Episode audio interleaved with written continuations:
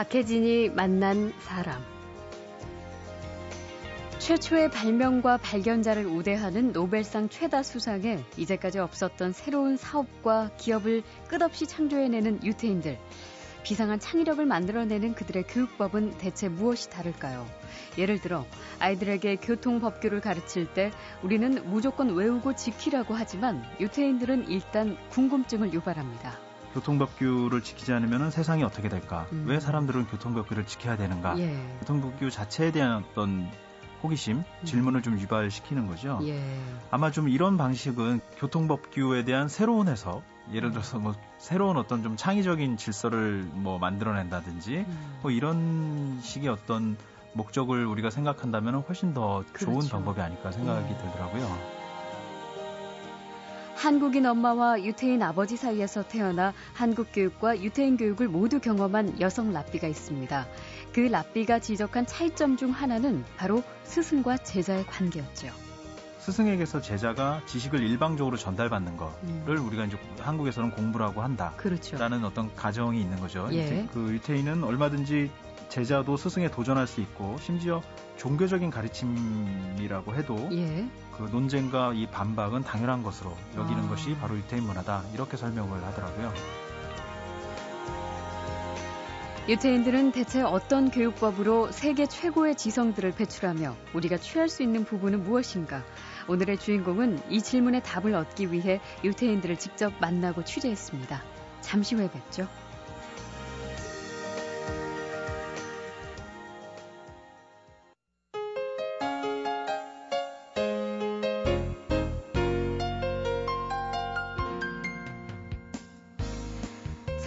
학기가 시작됐으니 또다시 새로운 학부모들이 탄생한 셈이죠. 자녀를 상급학교에 진학시킨 모든 학부모들의 가장 큰 관심사는 역시 과연 내 아이가 얼마나 공부를 잘 해 나갈 것인가 이겠죠. 이 시간에는 바로 그 자녀들의 공부법에 대한 얘기를 해보겠습니다. 시야를 전 세계로 좀 넓혀서요. 지구상에서 노벨상을 제일 많이 받은 민족, 그리고 미국 아이비리그 대학생의 3분의 1을 차지하는 민족, 그리고 아인슈타인부터 페이스북, 구글 등 이 시대 최고로 꼽히는 첨단 기업의 창업자 상당수, 바로 유태인이죠. 바로 그 지구에서 가장 공부를 잘하는 유태인의 공부법에 대한 얘기를 오늘 해보겠습니다. 이야기 손님은요, 딱딱한 이론을 연구하는 학자 아니고요. 보통 사람의 시각으로 실제 유태인들을 직접 만나서 취재한 방송사 PD입니다. 어, 유태인 공부법에 대한 방송 프로그램을 제작하면서 만난 이야기들을 책으로 조금 펴내기도 했는데요. KBS 다큐멘터리국의 정현모 프로듀서 모셨습니다. 어서 오십시오. 안녕하십니까. 네, 반갑습니다. 그 많은 프로그램을 하면서 사실 다 기억에 남진 않잖아요. 실제로 예. 어, 이런 대형 다큐멘터리는 상당히 제작 기간도 길고 집중을 해서 만들긴 하지만 또 다른 프로그램을 시작하면 금세 잊혀질 수도 있는데 유태인 책까지 나오게 된 계기는 분명히 취재하시면서 많은 걸 느끼셨다는 얘기 같아요. 예, 그렇습니다. 이 예. 교육에 대한 일반적인 관심도 있었지만요. 이 사실 유태인에 대한 정보를 많이 알면 알게 될수록 이들이 남긴 성과나 이 네. 역사적 영향력 등에 굉장히 놀라지 않을 수 없었습니다. 음. 사실 그리고 이런 성과를 가능하게 한 것이 무엇인가 이런 질문을 하게 됐고요. 네. 결국 그 질문에 다, 대한 답을 이들의 유태인의 어떤 교육, 유태인의 예. 공부법에서 찾고자 한 거죠. 아, 그 실제로 대표적인 우리가 명문대로 꼽죠. 아이비리그 대학의 상당수를 차지하는 학생이 바로 유태인 학생들인데 하버드의 경우는 거의 3분의 1이 또 예일대는 25%가 이렇게나 된대요. 그런데도 정작 대학 측에서는 유태인 학생이 어느 정도다 그 비율을 공식적으로 뭐 산정하거나 뭐 이렇지는 않는다면서요. 예, 그렇습니다. 예. 저희가 이제 취재 기간 동안 이 유태인 학생이라든지 이런 비공식적인 자료를 통해서 이런 수치를 확인을 할 수 있었는데요. 네.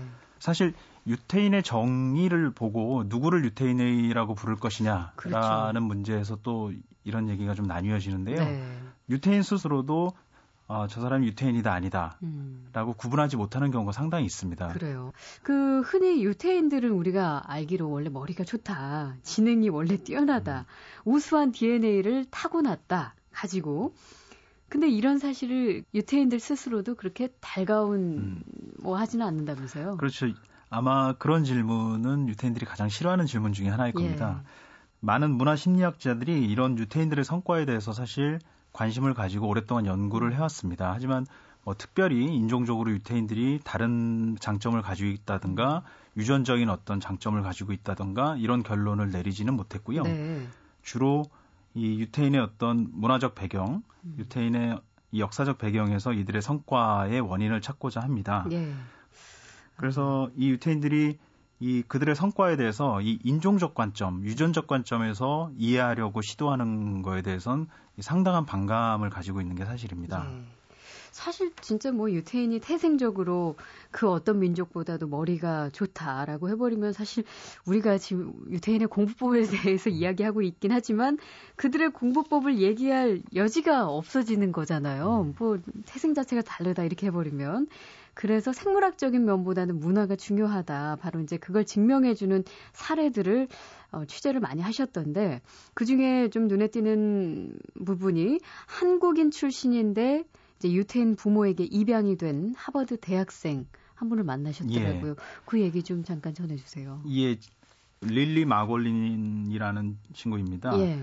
릴리는 하버드에 재학 중인 유태인 여학생인데요. 음. 어, 릴리는 한국의 충청북도 제천에서 태어났고 예.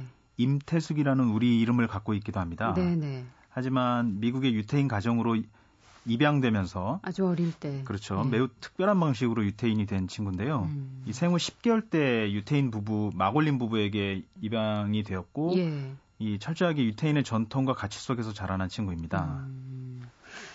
그 릴리 양은 뭐 이제 대학생이니까 취재하시면서 그 부모님에 대해서 어떤 이야기들을 하든가요? 어쨌든 유태인 부모를 만나서 그 안에서 교육받고 자란 학생인데.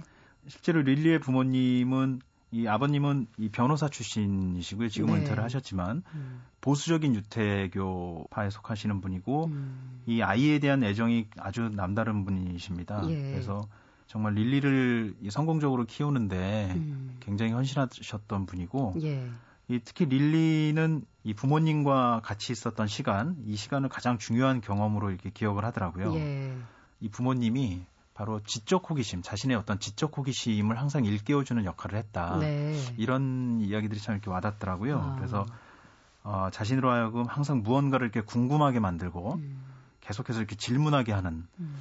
뭐 어떤 자기 지, 자기가 가진 지식의 어떤 리더 혹은 어떤 멘토 뭐 이런 역할을 하는 분으로서 어떤 네. 부모님을 기억하고 있더라고요. 아, 실제로 왜 그 유태인들의 교육법이 가정 내 아주 어렸을 때부터 형성이 된다는 얘기는 많이 들었는데 이제 대표적으로 저녁 식사할 때 모습을 보면은 우리와 이제 유태인들의 그 교육법의 차이점을 아주 확연하게 알 수 있다는 얘기를 많이 해요. 그렇죠. 그렇죠? 우리가 보통 저녁 식사에 어 이제 뭐 학교 다녀온 아이와 부모가 함께 앉으면서 오늘 선생님 말씀 잘 들었니? 음.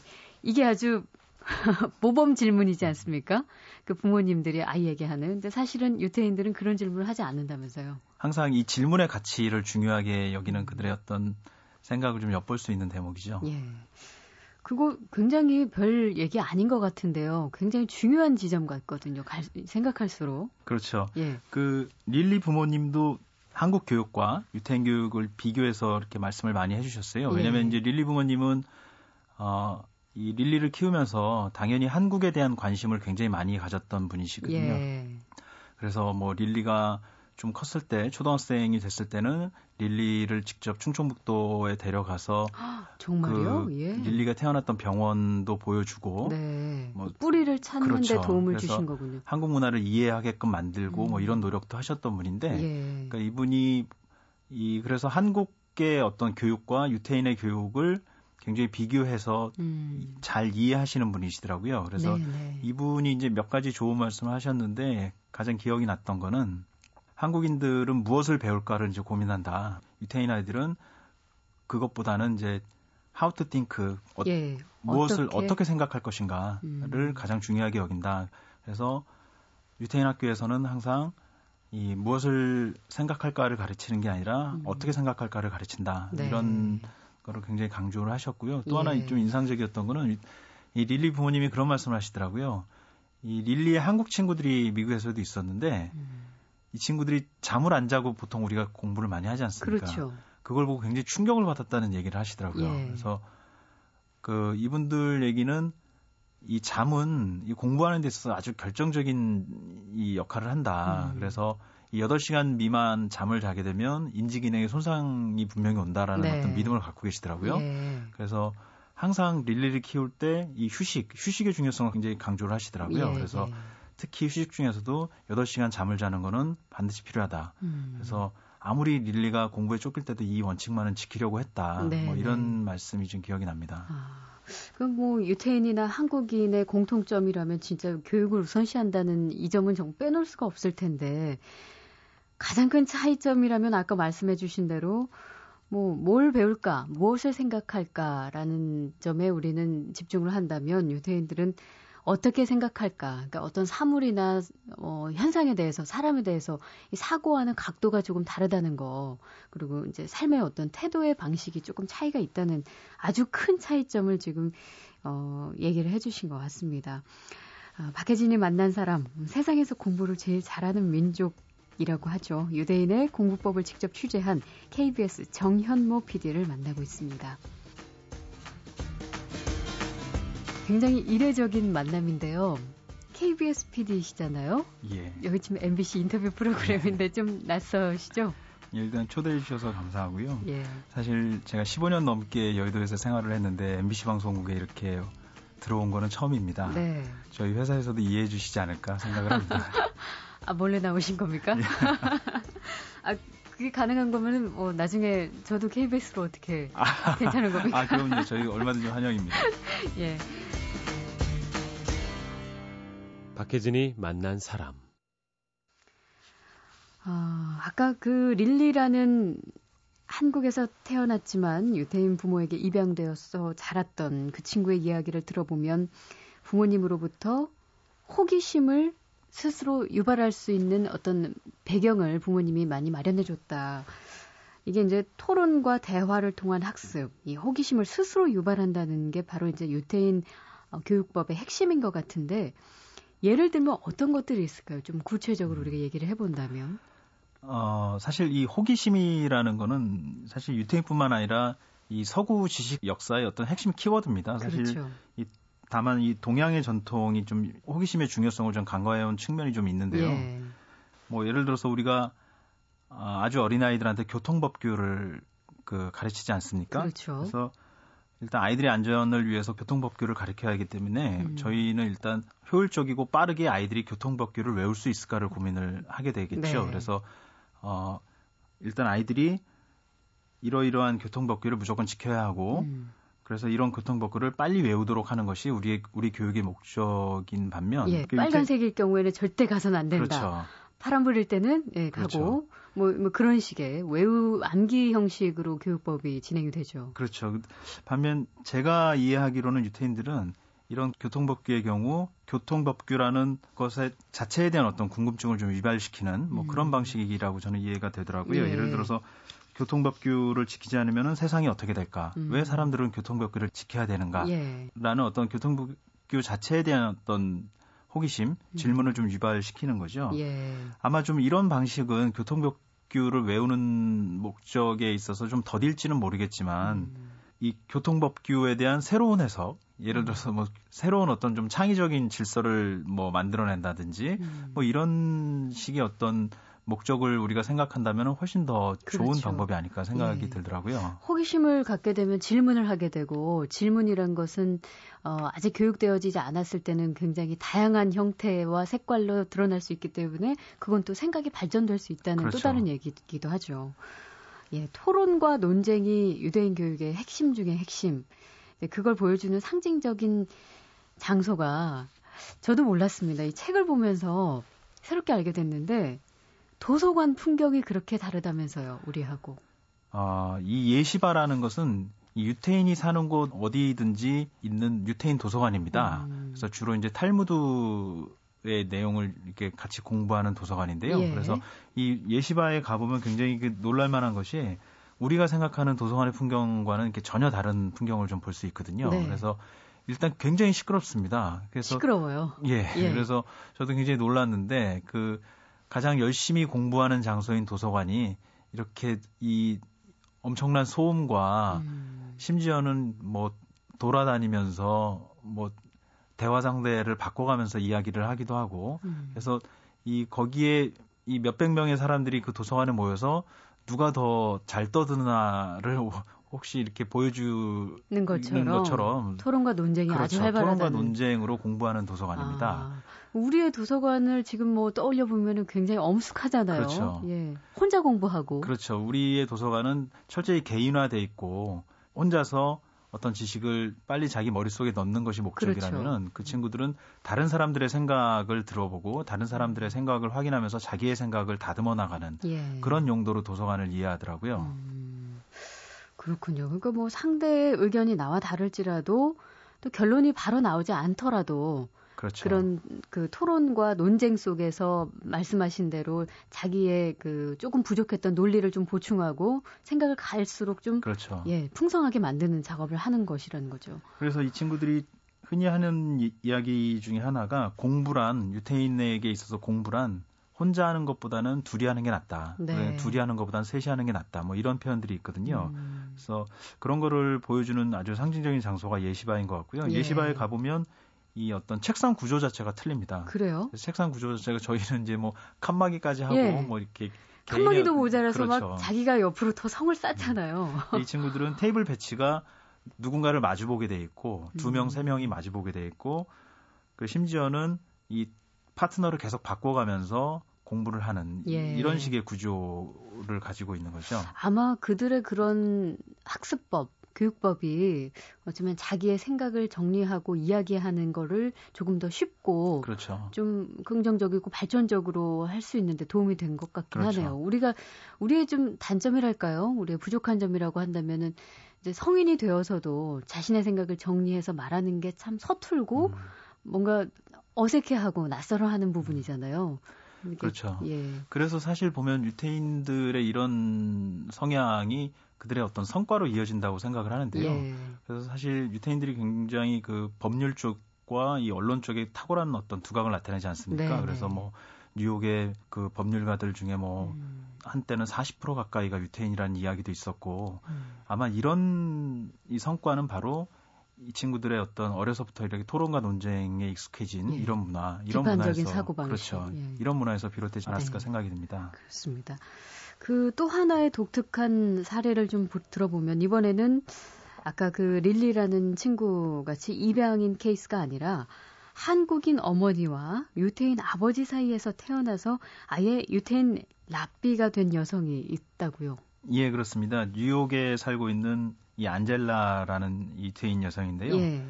이 보통 유태인들은 랍비에 대해서 굉장히 보수적인 관점을 음. 가지고 있어서 여자가 사실 랍비가 되는 경우는 없거든요. 근데 랍비라 하면 이제 유태교의 종교 지도자죠. 그렇죠. 예. 그런데 유태교 중에서 굉장히 개혁파에 속하는 유태교에서는 음. 일부 여자 랍비를 허용하고 예. 여자 랍비를 받아들이는 쪽이 있는데요. 음. 그런 이 개혁파 유태교에서 이 랍비로 활동하고 있는 예, 여성입니다. 예. 그런데 이런 것만 봐도 인종적인 문제는 크게 별로 영향을 끼치지 않았다는 그렇죠. 거죠. 그 음. 안젤라는 아버지가 유태인입니다. 예. 아버지가 유태인이고 어머니가 한국인입니다. 음. 어머님은 아주 보수적인 또 이렇게 불교 신자셨는데요. 아, 그래요. 예. 이두 분이 만나서 결혼을 하셨고 네. 이 안젤라는 이 두 분 덕분에 미국과 음. 한국을 오가면서 교육을 받고 살아왔습니다. 네, 네. 특히 10살 때까지는 한국에서 교육을 받으면서 한국에서 초등학교를 다니면서 교육을 받았다고 하는데요. 예. 그래서 한국에 대한 여러 가지 어떤 한국의 교육에 대한 여러 가지 기억들이 있더라고요. 음, 그 한국과 유태인의 교육법 차이를 제대로 체화했겠네요. 이분 같은 경우에는. 그렇죠. 그래서 예. 이 분은 아주 한국의 공부와 유태인의 공부의 차이에 대해서 아주 정확하게 이해를 하고 음. 잘 설명을 이렇게 해주셨는데요. 네. 이분의 설명 중에서 가장 인상적이었던 거는 이 스승과 제자의 관계가 음. 어떻게 틀린가. 예. 이 스승과 제자의 관계가 이 둘 간의 공부에 있어서 어떤 역할을 하는가를 네. 아주 잘 설명을 해주시더라고요. 뭐라 하시던가요? 그러니까 일단 안젤라가 생각했을 때 이 유태인과 한국인에 있어서 스승과 제자의 관계는 너무나 달랐던 건데요. 이 안젤라의 기억에 따르면은 이 한국에 있어서 공부라는 것은 예. 이 스승에게서 제자가 지식을 일방적으로 전달받는 거를 음. 우리가 이제 한국에서는 공부라고 한다라는 그렇죠. 어떤 가정이 있는 거죠. 예. 이 엔젤라의 생각에선 음. 그래서 스승은 항상 이게 절대적인 존재이고 음. 스승에게 어떤 논박하거나 반대하는 거는 굉장히 어려운 생각할 예. 수 없는 상황이었다는 예, 어긋나기도 거죠. 하고 심지어 그렇죠. 음. 하지만 유태인에게 공부라는 것은 이 스승과 제자가 서로 대화하고 소통하면서 음. 새로운 지식을 스스로 얻어나가는 행위를 예. 공부라고 그 유태인들은 이, 이해를 합니다. 음. 그래서 이 안젤라의 입장에서 보면 그 유태인은 얼마든지 제자도 스승에 도전할 수 있고 심지어 종교적인 가르침이라고 해도 예. 그 논쟁과 이 반박은 당연한 것으로 여기는 아. 것이 바로 유태인 문화다 이렇게 설명을 하더라고요. 예, 우리 같으면 사실 굉장히 절대적인 권위를 가진 그 위치에 있는 분들이 선생님이고 스승이고 그렇죠. 또 실제로 말씀하신 어떤 종교적인 그 학습에 있어서도 범접할 수 없는 어, 어떤 논쟁의 대상이라고 생각하지도 못하는 그런 영역으로 우리가 이제 치부를 하는데 이들은 이제 유태인에게 있어서 스승은 어떤 도전의 대상이기도 하고 이제 그건 바로 아까 쭉 말씀해 오신 어떤 비판적 사고를 그렇죠. 기르게 되는 토론과 논쟁 그 과정 속에 있는 거죠. 이 결국 이제 상호적 소통이 중요하다 이런 음. 이야기인데요. 이제 많은 분들이 유태인 교육을 말씀하시지만 유태인 교육이 뭐가 틀리냐라고 예. 우리가 이제 몇 가지를 이제 질문을 받지 않습니까? 음. 그러면 과연 유태인 교육이 뭐가 이렇게 우월하냐라고 음. 이제 여러 가지 비결이 뭐냐라고 네. 이제 본질이 뭐냐라는 질문을 많이 받았는데요. 저도 이제 스스로 저는 이렇게 정리를 해봤습니다. 그러니까 유태인 교육에 있어서 핵심은 결국 배우는 사람의 어떤 주체성을 강조하는 것. 예. 무엇보다 이렇게 배우는 자의 주체적 관점이 가장 중요하고 이거를 어떻게 고양시켜 줄 수 있을 것인가를 음. 고민하는 것이 바로 제가 보기에는 유태인 교육의 핵심이라고 저는 이해를 했고요. 네, 네. 그래서 유태인 교육에 있어서 학생이라는 거는 단순히 지식을 전달받는 사람이 아니라 음. 어떤 다른 지식 주체들과 이렇게 소통하면서 새로운 알물 추구해 나가는 존재. 예. 막 이렇게 이해를 하게 되는 거죠. 음. 그래서 어릴 적부터 뉴텐들의 이 방식을 보면은 이 양육 방식이나 교육 방식이나 이 아이들을 대하는 방식을 보면은 사실 아이의 주체성을 강화하는 방식으로 방향으로 모든 초점을 맞춰 나가는 경향이 있습니다. 예. 아, 참 가정교육이 사실 중요하다는 것도 어떤 유태인들의 교육에서 특히 빠질 수 없는 부분일 그렇죠. 텐데 선생님과 지금 학생, 그러니까 스승과 제자의 관계에 대해서 얘기를 해주셨다면 이제 가정 내에서 아이들과 부모의 관계 이 부분도 좀 집중해서 볼 필요가 있을 것 같아요. 어떻든가요? 실제로 유태인들의 가정 내에서의 분위기는 부모와 자식과의 관계는? 모든 유태인들이 뭐 이렇게 교육을 한다, 이렇게 음. 아이를 키운다, 이렇게 단정해서 얘기하기는 사실 뭐 어렵겠죠. 예. 하지만 유태인들한테 분명히 보여지는 경향은 있는 것 같습니다. 음. 그래서 어, 그런 경향의 특징을 우리가 생각해 보면 무엇보다 아까 말씀드린 것처럼 아이의 주체성을 중심에 놓고 예. 아이의 주체성을 고양시키는 방향으로 이 모든 노력을 맞춰 나간다는 음. 점이죠. 예. 그래서 제가 좀 인상적이었던 거는 아주 어릴 때부터 음. 좀 큰 나이가 될 때까지 아이를 키우면서 아이들에게 선택의 기회를 많이 줍니다. 예. 그래서 아주 어릴 때부터 무언가를 선택할 수 있게끔 만들고 음. 그 선택에 대해서 책임을 지게 만드는 거죠. 네네. 네. 그래서 저희는 사실 굳이 부모가 선택하지 않아도 될 것들을 음. 부모가 아이를 위해서 선택해 주는 경우가 많지 않습니까? 그렇죠. 하지만 음. 유태인들의 경우를 보면 가능하면 아이들이 선택할 수 있고 음. 물론 이제 아이들의 능력 범위 내에서 선택할 수 있는 상황들을 만들어 주겠죠. 예. 그래서 그 선택에 대해서는 스스로 책임지게 만드는 음. 이런 경향들을 좀 많이 볼 수 있었고요. 예. 아마 이런 과정들을 통해서 어떤 자기 삶에 대한 어떤 주인 의식 이런 음. 것들이 생겨난다고 봅니다. 예. 아, 노벨상 수상 최다의 미국 아이비리그 학생 대다수 일일이 나열하기 힘든 위대한 학자들. 과연 유태인들은 어떻게 공부하길래 이런 결과를 만들어내고 있는지 늘 궁금하지요.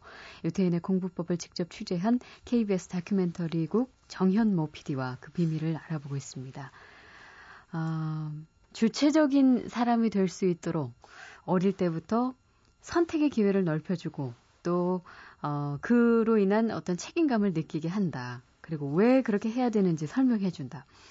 어머니와 아버지의 역할 분담도 상당히 차이점이 있을 것 같거든요. 그, 어, 인상적이었던 부분은 가정 내에 특히 아버지의 역할을 많이 강조를 하셨던데 유태인 교육에 있어서 어떤 부분에 차이가 있던가요? 유태인들은 굉장히 가족주의적인 문화를 가지고 있습니다. 네. 그런 면에서 이 우리와 굉장히 맞닿아 있는데요. 음. 그 중에서도 이 엄마, 이 엄마의 역할이 굉장히 중요한데요. 예. 유태인 엄마들이 보면 굉장히 주의심함이라고 흔히 얘기하는데 음. 굉장히 극성맞기로 유명합니다. 네. 그래서 미국 사회에서도 어, 일을 안 하고 예. 아이를 위해서 매달리는 그 두 분의 엄마 엄마가 있는데 예. 한국 엄마와 유태인 엄마다. 아, 그렇습니까? 뭐 이제 이런 얘기가 나올 정도로 아, 굉장히 하긴 그 저 책에서 봤을 때그 유태인들도 미국 내에서도 방과 후 학교 같은 어떤 그렇죠. 사교육을 하는 부모, 그러니까 유태인 학생들이 있는데 거기 보니까 어머님들이 그 목동이나 강남 어느 학원 앞에서 볼 수 있는 모습처럼 쭉 차를 대기시켜놓고 아이를 기다리는 모습이 굉장히 인상적이었거든요. 네, 역시 그 안에 상당수가 유태인 부모들이라는 거죠. 그렇죠. 그 유태인 엄마들이 보면은 굉장히 교육에 관심이 많고 아이들의 교육을 위해서 모든 걸 투자하는 음. 마치 이제 한국 엄마들을 연상시킬 정도로 그렇게 네. 교육에 열의가 많은 부모들입니다. 하지만 이제 그 방과 후 학교 일종의 저는 이제 학원이라고 사실은 이해를 했거든요 처음에는. 예. 근데 이제 취재를 해보니까 학원은 아니더라고요. 음. 우리가 알고 있는 그런 학원이 아니라 거기서 배우는 내용이 우리가 학원에서 배우는 내용과는 너무나 차이가 있다라는 거죠. 국영수 보충이 아니라는 그렇죠. 거죠. 예. 그래서 어떤 자신들의 어떤 언어, 자신들의 문화, 자신들의 역사, 예. 유태인의 가치 뭐 이런 음. 것들을 배우고 서로 전달하고 이런 것이 바로 유태인의 방과 후 학교라고 이해하시면 아, 됩니다. 그래요. 유태인의 어떤 정체성을 유지시킬 수 있는 어떤 근본적인 교육을 하는 그렇죠. 곳이네요. 어, 앞으로 사실 이제 다른 민족에 대한 그 어떤 그 문화와 공부법에 대한 또 프로그램을 기획하고 계시다 하니 기대가 되고요. 예. 프로그램을 통해서 또 저도 시청을 하도록 하겠습니다. 어, 유태인의 공부법을 직접 취재했던 KBS 다큐멘터리국 정현모 프로듀서와 이야기 나눠봤습니다. 고맙습니다. 예, 고맙습니다.